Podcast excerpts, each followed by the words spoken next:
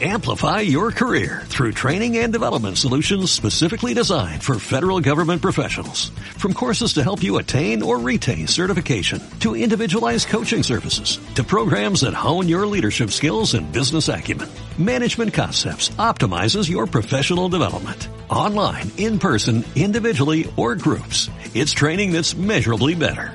Learn more at managementconcepts.com. That's managementconcepts.com.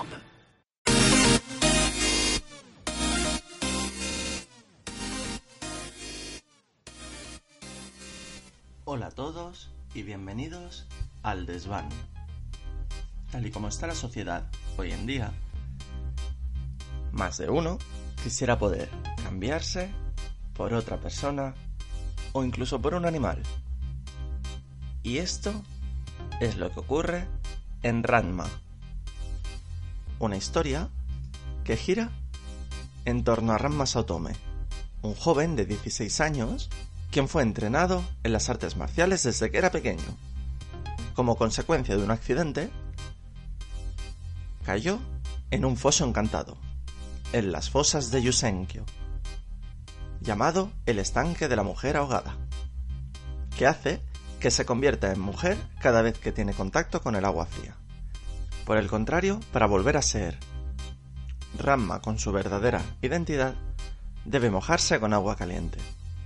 Pero esto no es todo. A Ramma le acompañan un séquito de personajes que harán esta historia de lo más original, divertida y entretenida. Como es el caso del propio padre de Ranma, quien por accidente también cayó en otra fosa, en este caso la del panda ahogado, convirtiendo a este buen hombre en todo un panda enorme cada vez que le toca el agua fría.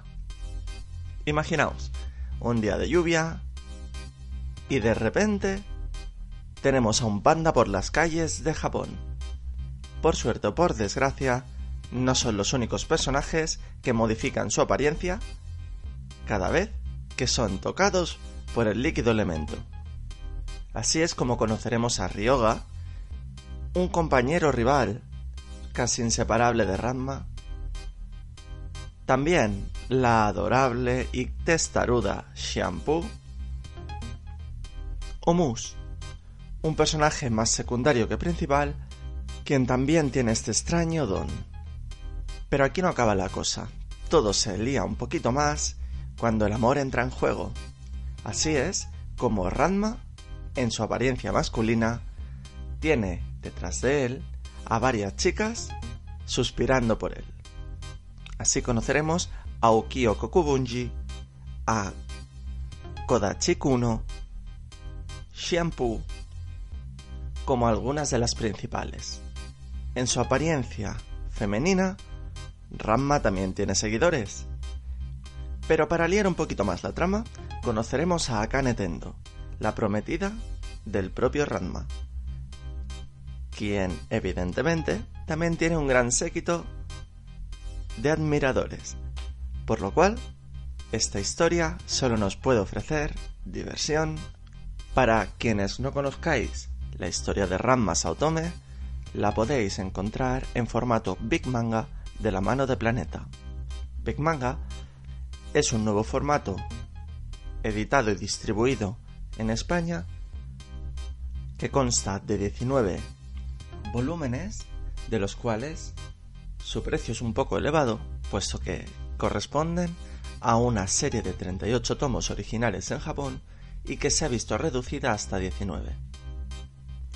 Los tomos de Big Manga que se originaron gracias a Glenat han pasado por diferentes manos. También han ido variando su precio.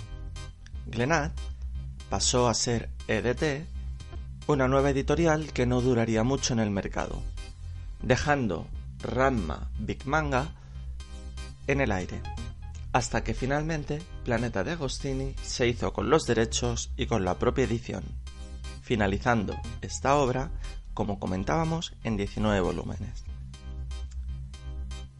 Una de las imprescindibles que no debería faltar en cualquier estantería. Ranma también cuenta con un anime y evidentemente con varias películas. Su autora Rumiko Takahashi es también dibujante y escritora de Inuyasha, Lamu, entre otras obras que han llegado a nuestro mercado. Si queréis seguir conociendo más detalles sobre la historia de Ramma y sus hilarantes aventuras, no dejéis de perder esta ocasión y haceros con el manga. Si no tenéis la oportunidad, siempre podéis ver el anime. A diferencia del manga, el anime jamás fue terminado. En Japón llegó en el momento en el que la autora estaba aún por concluir el final de esta obra, alcanzando el anime al propio manga. Así pues, solo podemos disfrutar de la obra finalizada en formato de papel.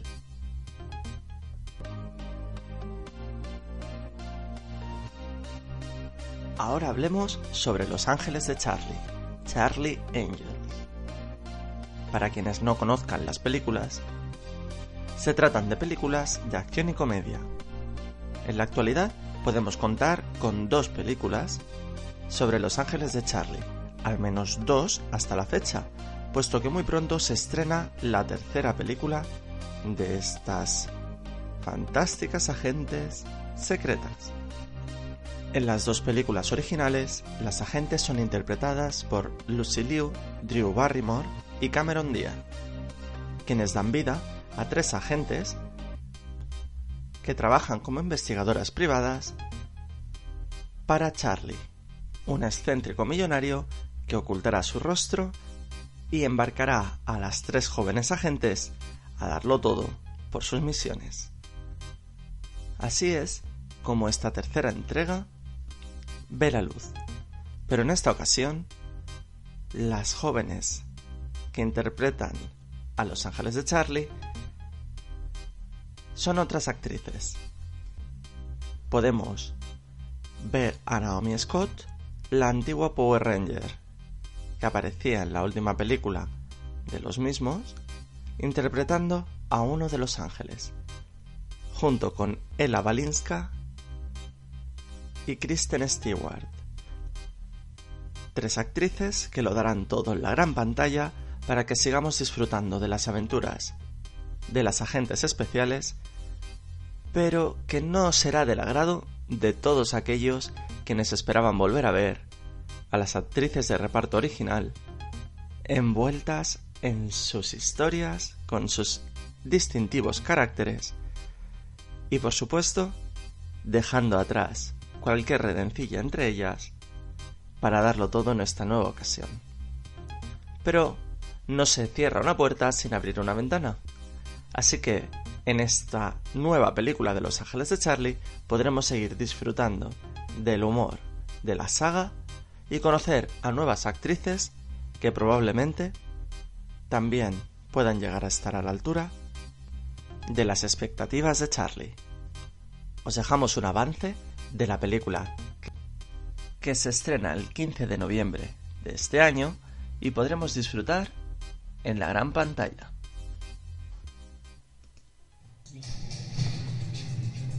Bienvenida a la agencia Thompson. Existimos porque los agentes de la ley no dan abasto. ¿Sois como mujeres espías? Jane era del MI6. Ay Dios, ¿qué le has hecho a Sven? He comprimido su carótida y desoxigenado su cerebro. Eso tiene que ser muy doloroso. Tranquila, despertará. A no ser que no lo haga. Sabina actúa sobre el terreno. Ya sé cosas. Consigamos el arma antes de que sea el juguete favorito de los malos. Llevadla al vestidor y equipadla. Vamos a necesitar pelucas, juguetes, Guerrera. ropa. ¿Aún estás en el primer vestidor? ¿Hay otro vestidor? Madre. Oh, caramelito. ¿Puedes no tocarlo todo? Algunos de estos explotan.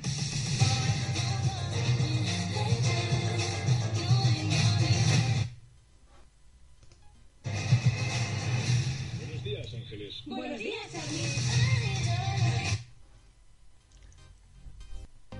Es el momento de llegar a la parte final de este podcast y por tanto llegamos a lo que son las noticias, pero en este caso vamos a hacer un poco de memoria y hoy hablaré de un tema que en mi humilde concepto es aterrador. El genocidio de las poblaciones Herero y Nama en la antigua África sudoccidental alemana. Hoy la conocemos como Namibia. Los Herero y los Nama eran originalmente las comunidades dedicadas al pastoreo que habitaban esta región. En 1883, justo antes de la Conferencia de Berlín, la cual crearía las zonas de influencia de los países europeos en África, Franz Adolf Luderitz compró gran parte de la tierra a los Nama, y justo un año después, el lugar se declaró como territorio alemán. En aquella época, África del Sudoeste era el único territorio en sus manos y propicio para la instalación de asentamientos europeos. Si bien hubo varios acuerdos de amistad y protección entre el líder de las comunidades y la administración colonial, en menos de diez años, el ejército alemán inició una campaña de violación a mujeres y niñas, robo de tierras y ganado, y desplazamiento y esclavización de las poblaciones tradicionales. Todo esto daría pie a lo que tres décadas en un futuro se conocería como el mayor genocidio en Europa, los campos de concentración. En Namibia, el más cruento se instalaría en Shark Island, donde fallecieron más de 2.000 personas. De maneras muy distintas. Eran sometidos a experimentos y sus huesos llevados a Alemania para ser estudiados. Puesto que a los alemanes ya se les había metido en la cabeza su supuesta superioridad genética con respecto a otras razas. Utilizando cabezas de las víctimas asesinadas en Shark Island, científicos en las principales universidades alemanas empezaron a realizar experimentos destinados a probar que los africanos eran una raza inferior. Y justamente fueron estos experimentos los que llevarían a las pruebas genéticas realizadas en Auschwitz a niños judíos durante el Holocausto. Con este tipo de datos, podemos concluir que a veces la historia va un poco más allá de lo que realmente queremos conocer y que siempre hay un factor, una mecha, algo que inicia un proyecto, sea para bien o para mal.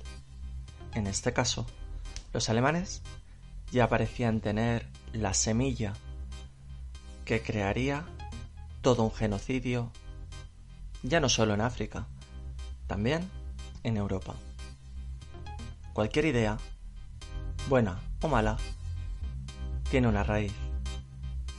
Y muchas veces lo difícil es saber seguirle la pista. En la actualidad, y por desgracia, nos encontramos con mucha información llamada desinformación, porque en la realidad tenemos tantas vías de comunicación, televisión, internet, radio, prensa, son muchos los elementos que nos vienen a informar sobre un mismo caso, muchos puntos de vista, algunos manipulados, otros no, pero que tienden a añadir su política o su visión. Nunca vamos a encontrar un punto neutro. La mejor manera de hacerlo es contrastar y sacar uno una propia conclusión. Esto, por desgracia, se está perdiendo. En la actualidad, muchos de nosotros, muchas personas, llegan a creerse lo que le dan masticado los medios de comunicación. Sin ir más lejos, cualquier debate sobre cualquier tema de actualidad, políticas, clima, el debate que queráis, suele estar alimentado o retroalimentado por estas fuentes de alimentación que muchos no se dignan ni a contrastar, que las leemos durante la mañana, las escuchamos durante el día o las vemos por la noche, y que nos creemos a pies juntillas, sin llegar a preguntarnos si esto, esta es la verdad que realmente ocurrió. Más adelante nos encontramos casos Como por ejemplo uno de los últimos que he leído en la prensa, en la que nos mostraba la historia de una familia, la cual adoptaba a una pequeña. Hasta aquí todo normal. La realidad es que unos meses después de esta adopción, la propia familia abandonaba a la pequeña. Indignados, huían de la pequeña. Las autoridades, tras el abandono de la menor, arrestaron a los padres. ¿Cuál era el caso? ¿Qué ocurría tras esta huida? Pues bien, según los padres, la pequeña niña de seis años no era, ni mucho menos, una niña. Tenía 22 años. Era una pequeña, pero de estatura, puesto que sufría de una enfermedad que le impedía crecer. Tenía la menstruación, tenía unos dientes deteriorados, vamos a decir, por el tiempo. Dibujaba unos extraños bocetos, dibujos, donde se veía ella misma matando a la familia. Todo este caso inquietante se podía leer en la prensa. Y sin más, ha sido un revuelo. Pero todo esto, sin contrastar, es impactante, evidentemente. Nos encontramos con un caso casi como la película de la huérfana. Una pequeña que en la realidad tiene una edad distinta a la que marca los documentos de adopción, pero que para rizar el rizo nos explica una historia escalofriante. Pero si profundizamos un poquito más en esta historia, buscamos algo de información distinta al sensacionalismo al que estamos acostumbrados en televisión y en los medios, si decidimos indagar por algún tema que nos interese, o que nos perjudique, o que nos afecte de alguna manera, descubriremos que no es todo tal y como lo pintan. Pues bien, en este caso, la pequeña no tenía 22 años, tenía 6. Era una cría. Evidentemente tenía una enfermedad. Una enfermedad que le hacía tener, pues entiendo que las hormonas, la genética, bastante adelantada. Por eso, en un primer instante, pensaban, y una de las pruebas que le realizaron daba positivo respecto a que era mayor de la edad que indicaban. Sufría de enanismo. Pero no tenía 22 años y desde luego no intentaba matar a nadie. Este relato fue inventado por la propia familia de adopción, que se vio incapacitada de tirar adelante con una boca más. La realidad es que los medios nos ocultan parte todavía de la versión de por qué esta familia mentía. Lo que sí sabemos es que la cría fue nuevamente adoptada por una familia de otro lugar y ahora parece que se encuentra feliz. Y ha tenido que pasar por un trauma más de los que la la vida le ha puesto en su camino. Con este relato, con estas historias, me gustaría dar a entender, explicar de alguna manera que detrás de cada noticia, detrás de cada sensacionalismo, detrás de cada titular, no solo hay un texto, no solo hay una vivencia, no solo hay experiencia, hay otra realidad, una verdad que no siempre nos es contada, o si lo es, puede haber sido fraccionada. Desde aquí os animo no a que miréis el reverso de cada noticia que leéis, pero sí a darle otro punto de mira, a escuchar diferentes opiniones y sobre todo interesaros por aquellas noticias que os pueden afectar de una u otra manera. No os quedéis nunca con la primera versión que os llegue y tampoco intentéis quedaros o difundir esta versión, puesto que lo que hacéis no solo es engañaros a vosotros, sino contaminar al resto que quizás sí que tienen ansias de conocer la verdad. Hasta aquí nuestro podcast de hoy. Tened muy buena semana y nos escuchamos en el siguiente desván. Recordad que podéis contactarnos en eldesvan.outlook.es eldesvan.outlook.es y enviarnos cualquier sugerencia, tema que preferís que toquemos o cualquier punto de interés que nos pueda ser de ayuda para seguir mejorando. A todo esto, nuevamente, sed felices.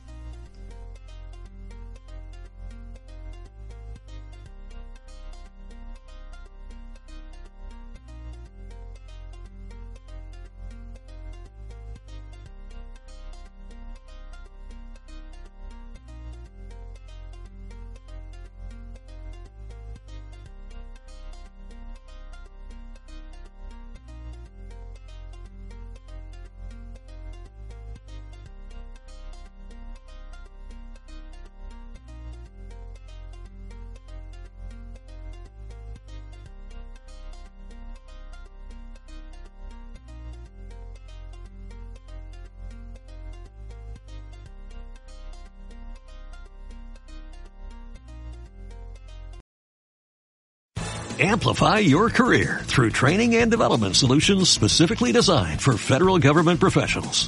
From courses to help you attain or retain certification, to individualized coaching services, to programs that hone your leadership skills and business acumen, Management Concepts optimizes your professional development. Online, in person, individually, or groups, it's training that's measurably better. Learn more at managementconcepts.com. That's managementconcepts.com.